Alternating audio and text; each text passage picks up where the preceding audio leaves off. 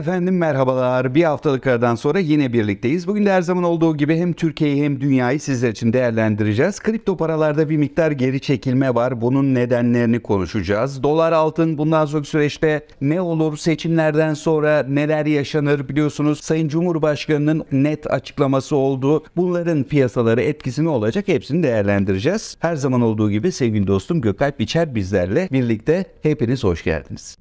Hayırlı olsun. Seçim 14 Mayıs'ta olacak. İki ayımız var yaklaşık. O zamana kadar daha çok su geçer bu köprünün altından. Bir an önce insanlar seçim olsun ve sandıklar önümüze gelsin diyorlar. YSK'nın aldığı bazı kararlar var biliyorsun. Kanun çıkması gerekiyor diyorlar. Mavi mürekkep hikayesi için. İki ay içerisinde analizler ve yatırım bankalarının ya da işte ekonomi otoritelerinin, ekonomistlerin raporlarını, araştırmalarını falan ve beklentilerini göreceğiz çokça. Başladı da gelmeye. Geçtiğimiz hafta Wells Fargo yayınladı bir rapor. Kısmen dalga da geçtiler raporla ekonomist arkadaşlar arkadaşlar. Haklarda dalga geçerken. Onların tabii bir bas senaryosu var. Bas senaryo mevcut iktidarın devam etmesi yönünde. Upside senaryo dedikleri senaryoda da muhalefetin gelmesi. Bas senaryo herkesin bildiği gibi eğer bu sistem çalışıyorsa yani bu yüksek faizin yüksek enflasyon doğuracağı fikri çalıştığını düşünüyorsa yönetim korumaya devam eder şeklinde bir yorum yapıyorlar. Bu yorum aslında kısmen doğru. Neden doğru? Bakan Nebati biliyorsun tekrar seçildiğinizde ne yapacaksın? Devam edeceğiz mevcut politikayı dedi. Sonra bir rahatsızlık hissetmiyorlar mevcut ekonomi yönetimi. İktidarda bir değişiklik olursa ve ekonomi yönetimi bir değişiklik olursa öncelikle iktidardaki değişikliğin bir rejim değişikliğine yani yani parlamenter sisteme tekrar geçişe doğru evrileceğini öngörüyorlar. Zaten muhalefet iktidar adayı altılı masadan da oradan da bu tarafta bu şekilde açıklamalar geliyor. Bunun çıktısı da şu, o işin siyasi tarafından ziyade ekonomik çıktısı da şu. Geçen yayında da seninle konuşmuştuk. Piyasalara tekrar entegre olmaya teşne bir ekonomi yönetimi göreceğiz anlamına geliyor rejim değişikliği. Risk priminin içerisindeki girdilerden bir tanesi de yabancıların kendi varlıklarını burada çok güvende hissetmeyişleri bir taraftan birçok insanın yani sadece yabancıların dememek lazım. Bunun bir sürü çıktısı var yani. Mevcut yönetimin devamının kur üzerinde baskı yaratacağını söylüyor Wells Fargo. Değişiminde kur tarafına bir rahatlamaya gideceğini söylüyor. 2024'ün içerisinde 14-15 dolar TL kuru telaffuz ediyor hatta. Ben bunu bir tık agresif buluyorum. Çünkü rejim değişikliğinin parlamenter sisteme geçişin ve dünya ile entegre bir ekonomi yönetimine geçişin finansal piyasaların çıktı olarak da senede konuşmuştuk. İşte swap kanallarının açılması, insanların Türk varlıklarına yatırım yapıyorken kendilerini diğer taraflarda heclemeye başlamaları, bunların da kur üstünde kısmen baskı yaratabileceğini beklediğini söylemiştik. Tabii faiz artırmış gibi konular gündeme gelebilir. Yani şu an çünkü 8,5 civarındaki bir faiz, 35-40'lardaki mevduat faizleri, enflasyon son açıklanan yıllık enflasyon 57 civarında, ortalaması 72-70 civarında olan bir 12 aylık ortalama enflasyon. Dolayısıyla bambaşka bir yerde aslında. Onların tabii toparlanması bir kanala girmesi. Bunu baskı yaratacağını düşündüğümüzü söylüyordum. Bu konuda bir, değişik, bir fikrin değişiklik yok zaten. Bir hafta geçti yani oradan. Hmm. O tarafa doğru evrileceğini düşünüyorum. Tünelin sonunda ışık görüyor muyum? Evet görüyorum tünelin sonunda ışık. Bunu da senle geçen yayında 2024'ün ikinci çeyreğinden dördüncü çeyreğine kadar olan periyotta belki yavaş yavaş toparlanma görebiliriz. Bu takvimde küresel ekonomideki, küresel finansal piyasalardaki rahatlamayla, potansiyel rahatlamayla da tutarlı olabilir demiştim. Buradayım hala. Aynı yerdeyim. O zaman kur 24'e 25'e baskılanır, 30'a baskılanır. Oradan mı 22'ye çekilir? Yoksa 23-24'te tutarlar oradan mı 20'ye gelir? Onu bilemem. Ben kabaca hareketi söylüyorum. Bilmeniz çok güç. Lokalde yani yurt içinde olanlar bu. Yani doların yükseliş eğiliminin devam etmesini her koşulda bekliyor musun? Seç muhalefet de kazanırsa. Seçim sonrasındaki ilk 6 ayda bekliyorum evet. Yurt dışından gelecek duruş çok önemli bu arada yani. Hı hı. Bu neden önemli? Yurt dışı olmadan biz para yapamıyor muyuz? Maalesef yapamıyoruz abi. Biz çünkü cari açı olan, bu fonlama ihtiyacı duyan, her anlamda hem direkt yatırımlara hem sıcak para ihtiyacı ihtiyaç duyan bir ülkeyiz. Bu gerçeği kabul etmek lazım yani. Dolayısıyla ilk 6 ay bir baskı unsuru olacağını düşünüyorum. Ama sonrasında yani Mayıs'ta seçim 6 ay eklersek kabaca Ekim'e Kasım'a falan filan denk gelir. Nasipse Cumhuriyet'in 100. yılını coşkuyla ve düzelerek inşallah kutlarız abi. İnşallah. Senin iyi bir ekonomist olduğunu düşünen çok fazla izleyicimiz var. Tabii bunu bir fırsat bilerek araya bir de altın sıkıştırıveririm. Sonra tarım dışı istihdamı konuşuruz. Hatta içinde konuşuruz. Şöyle yapalım isterseniz şu son 2-3 günlük piyasa hareketini bir konuşalım. Bu hafta Ali Hoca ile de konuşurken o aynı örneği vermişti. Onun da hoşuna da gitmişti. Bu hafta bir literatür bombardımanı vardı yani Amerika tarafından. Literatür bombardımanı ne demek?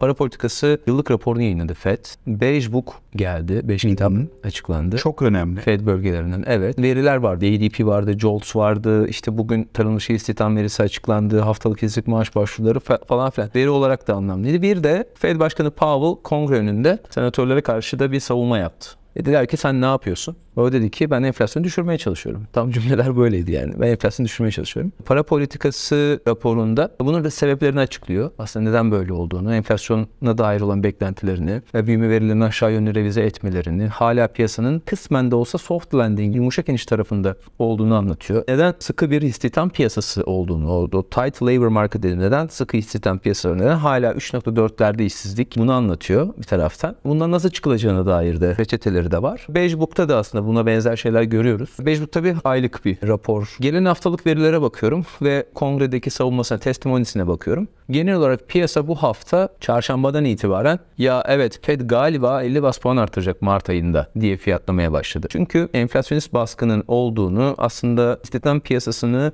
yeteri kadar kontrol altına alamadıklarını ve enflasyonun bir canavar olduğunu, işsizliğin enflasyona karşı tercih edilebileceğini söyledi Powell kongredeki savunmasında. Hatta senatörlerden bir tanesi Warner galiba beyefendi dedi ki ya arkadaş sen bize diyorsun ki 3.4 şu an işsizlik sen 4.6'ları falan hedefliyorsun. 4.6'ları hedeflediğinde bu da 2 milyon tane işsiz anlamına geliyor. Yani sen bu vebali nasıl alırsın diyor. O da diyor ki biz ekonomik verilere bakıyoruz, indikatörlere bakıyoruz diyor. Powell ve yüksek enflasyonun aslında orta kesim Amerikan halkı üstünde yarattığı baskı o kadar büyük ki bu tercih edilebilir bir sebep diyor. Dolayısıyla aslında enflasyonun ne kadar kötü bir şey olduğunu ve halkın üstündeki yarasının ne kadar ağır olduğunu elbette Fed farkında. O yüzden habire verilere bakacağız, verilere bakacağız ve istihdam piyasasının enflasyon üstündeki baskısının azalıp azalmayacağına bakacağız diyor. Bugüne kadar gelen verilerde de aslında bu tam belli değildi. ADP açıklandı yani özel sektör istihdam verisi açıklandı. Bir önceki ayın verisi yukarı yönlü revize edildi. JOLTS açıklandı. JOLTS ne? Yeni istihdam olanakları ve istihdam turnover yani. Job openings and labor turnover denen bir veri. Buna bakıyor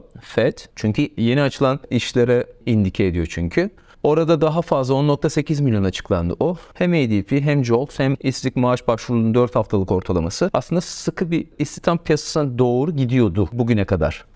Bugünkü tarım dışı istihdam verisi de güçlü geldi aslında. Sadece verinin manşetine bakarsan 313 bin mi 311 bin mi ne açıklandı? 200 bin bekleniyordu. Veri çat diye beklentileri bayağı döven bir açıklama geldi.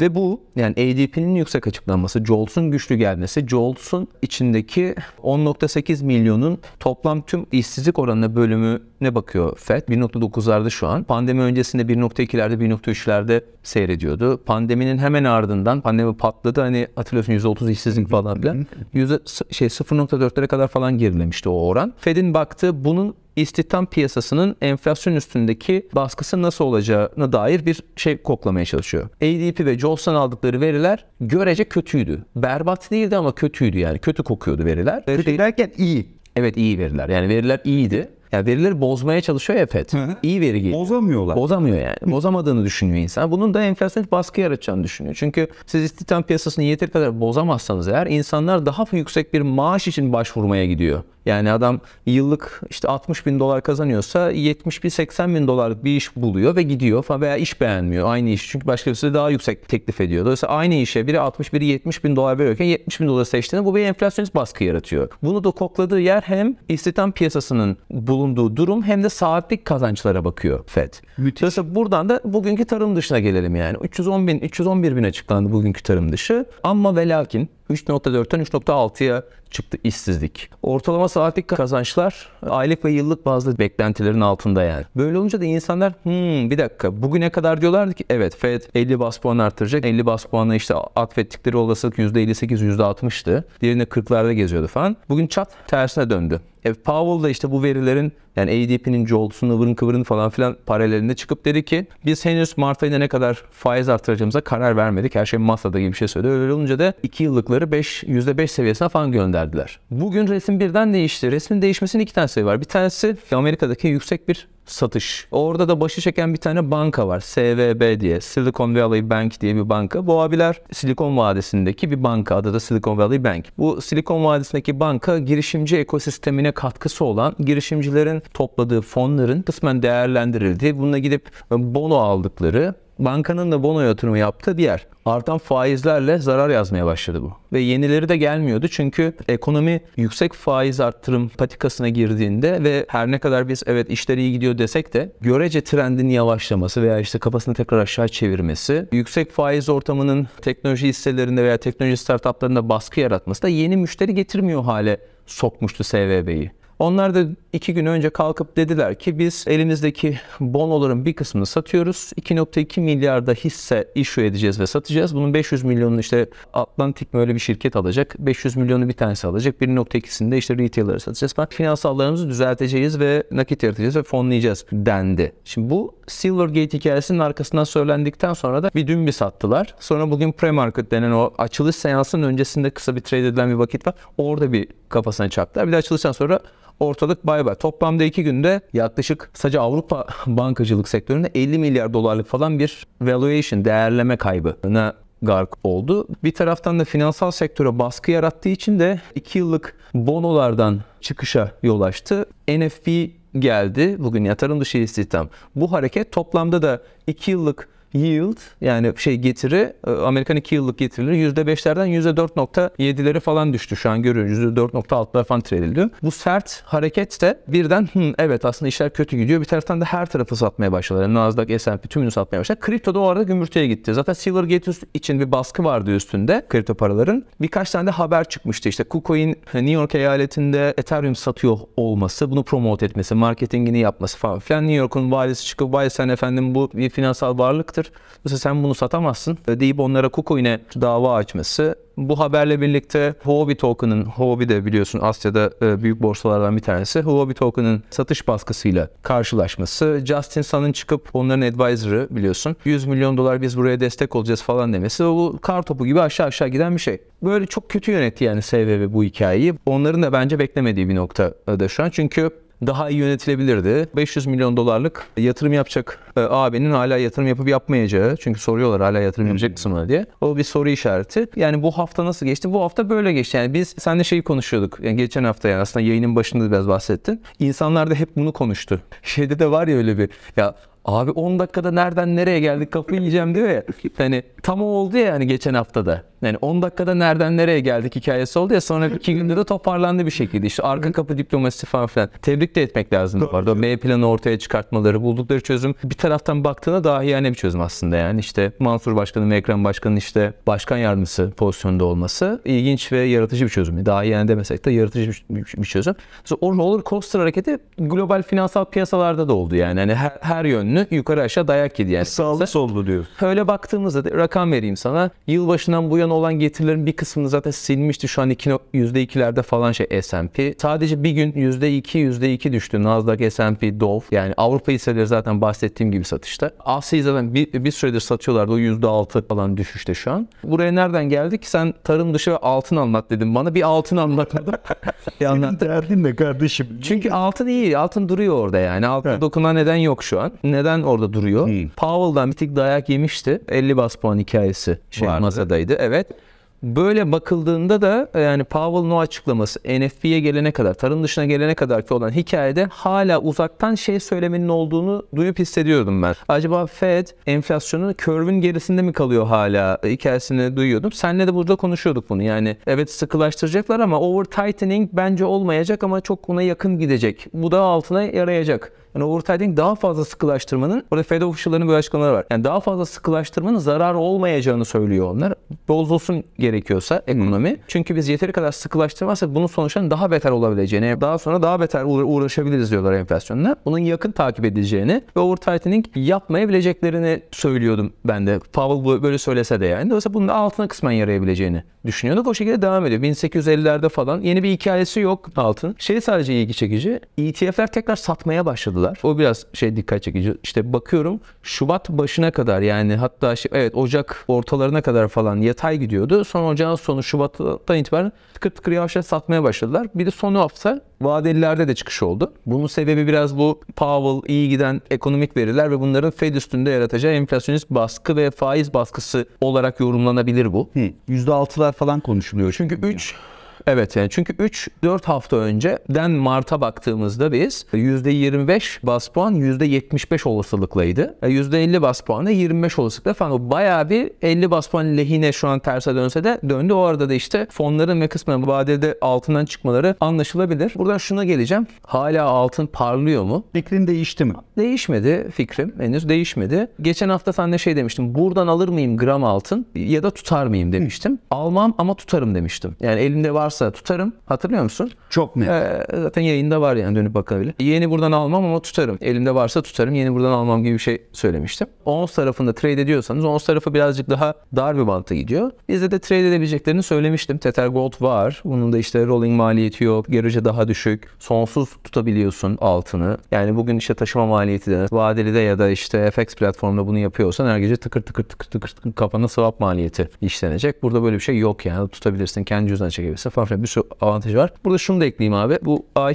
bir kampanyamız başlıyor. Hatta başladı şu an. Yine bir daha önce böyle hediye kutuları veriyorduk. Şimdi Tether Gold ile yapıyoruz bunu. Tether de bunu basacak. Dolayısıyla orada hem referansla getirdikleri üyelerde referans linki yaratabiliyorsun. Öyle senin üstüne gelen üyelerden her bir pıt pıt pıt pıt kutular açılıyor. Kutulardan altın alıyorsun. 25 bin TL'ye kadar falan galiba altın ödülü var. Böyle bir şey yapıyoruz. Piyasaların bu kadar düşmesi mantıklı mı her şeye rağmen ya? 19 bin seviyesine gelmesi mantıklı mı? Bu seviyelerde kalır mı bunlar varken daha da aşağı gitme ihtimali var mı? İki, Bitcoin için soracağım bunu. Üçüncüsü bu bir alım fırsatı mıdır? Bu bir alım fırsatı henüz değildir. Alım fırsatı olmaya teşnedir. Alım fırsatı henüz değildir. Alım fırsatı olmaya teşnedir. Daha önce birkaç kez bu bölgeleri konuşmuştuk seninle. 20-22 bandı, 22-24 bandı. Ee, Bir de aşağıda 18-20 bandı. Aynı. diyorduk. 20'ler etrafında şimdi trade ediyor. Grafiğe baktıklarında görecekler. Orada çok güzel böyle bir ovallik var. 16 binden geçiyor onun dibi. Düzeltmesi de işte yani o sonraki to- toparlanmanın düzeltmesi de önce 22'lerden geçiyor. Bir sonraki adımı da 20'lerden geçiyor. Burada tutulmasını biraz görmek lazım. Fed'in toplantısında birkaç hafta daha var. Burada yatay bir hareket görmek mümkün olabilir. Alsat alsat alsat yapabilir insanlar. Sonrasında alıp biriktirmek için çok ucuz ürünler var. Akşam pazarı yani.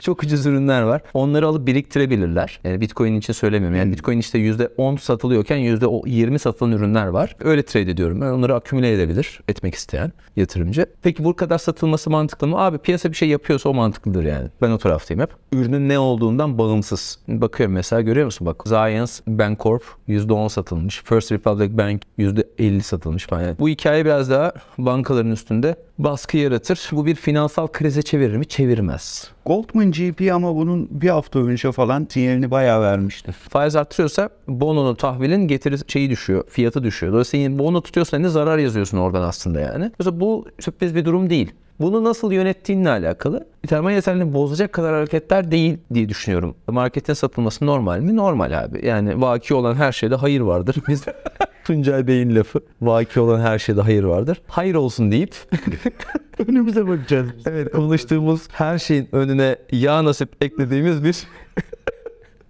Yani müthiş bir matematik Evet. yorumunuz oldu. Çok teşekkür ederim. Feyyaz Yiğit'in lafı. Başka Yağ nasip eklediğimiz bir süreçteyiz. dibin dibi var mı abi kriptoda? daha az olasılık atfederim. Yani bu Kuku'nun hikayesinden çok bir şey çıkmaz. Silvergate olan oldu zaten. Huobi tarafından, Huobi hikayesinden büyük bir şey çıkmayacağını değerlendiriyorum ben kişisel olarak. Regülatif baskılar belki fiyat üstünde yeni şeyler, yeni hikayeler yaratabilir. Orada bu hiçbir haber gelmedi. İlgili. Onu bir, bir, bir düşünmek lazım. Her zaman vardır. Ama 16 bin dolar, 15 bin dolara gitmesini ne de daha az olasılık atfederim. Onun altına gitmesini beklemem açıkçası yani. Avrupa Merkez Bankası hiç konuşmadık. O altısında Abi Avrupa Merkez Bankası bir etkisiz eleman özelliği mi aslında şöyle bir şey yok etkisiz eleman demeyelim biliyorsun orada %5.6 geldi enflasyon şey Şubat ayında ve beklentilerin de üstünde geldi.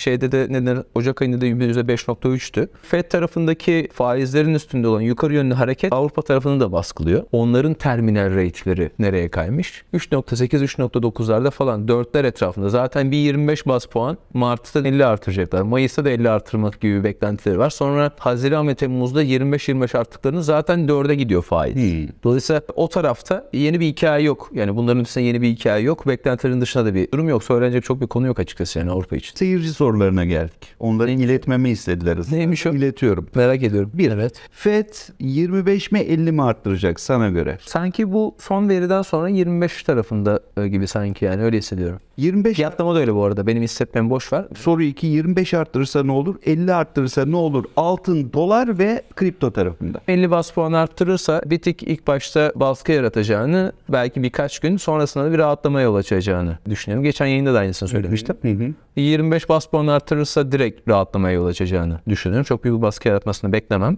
riskli varlıkların üzerinde. Altın tarafı daha rahat hareket eder.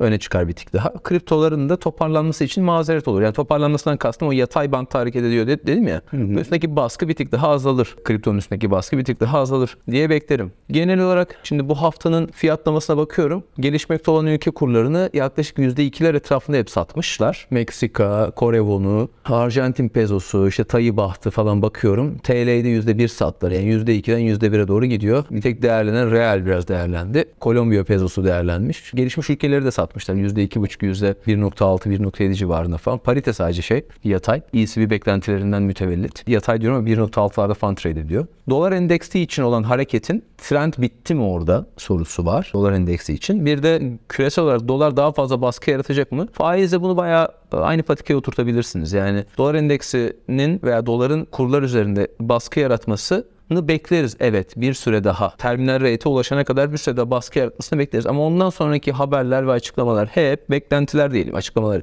Beklentiler hep tam tersi yönde olacak. Bu arada da eğer siz doğru piyasayı ikna eden politikalar yürütürseniz de bundan faydalanabilirsiniz. Yani Türkiye o tarafta ucuz olan tarafta görece baktığında. Ama buraya gelecek insanların kapıyı açtıklarında kapıyı kimin karşıladığı önemliydi yatırımcı için. Bugüne kadar gördükleri yüzden pek mutlu değillerdi anladığım kadarıyla. Çünkü kızgın, öfkeli, kaşları çatık bir sima görüyorlardı. Şimdi başka birilerini görebilirler. Dolayısıyla kendilerini güvende hissederlerse de yatırım gelir. Şirketle ilgili ne vardı? En son onunla bitirelim. Tether Gold'la alakalı bir kampanya yaptık onu izleyebilirler. Referans tarafında büyütüp sonsuza yakın zaten galiba değil mi? Teorik olarak sonsuza yakın yani. Ödül kazanabiliyorsunuz. Promote etmeniz lazım sadece. Onların kanalıyla gelen referanslarda. Orada 2-3 katmanlı bir hikaye var. Detayını okusunlar ne olur. Şimdi ben yanlış yönlendirmeyeyim. Ama iyi bir kampanya olduğunu biliyorum yani. Ağzına sağlık. Çok teşekkür ediyorum. Eklemek istediğiniz bir şey var mı? Rica ederim efendim. İyi bir hafta sonu diliyorum herkese. Umarım geçtiğimiz hafta kadar volatil olmaz yani bu hafta sonunda. İnşallah. İyi pazarlar. İyi pazarlar. Bay bay.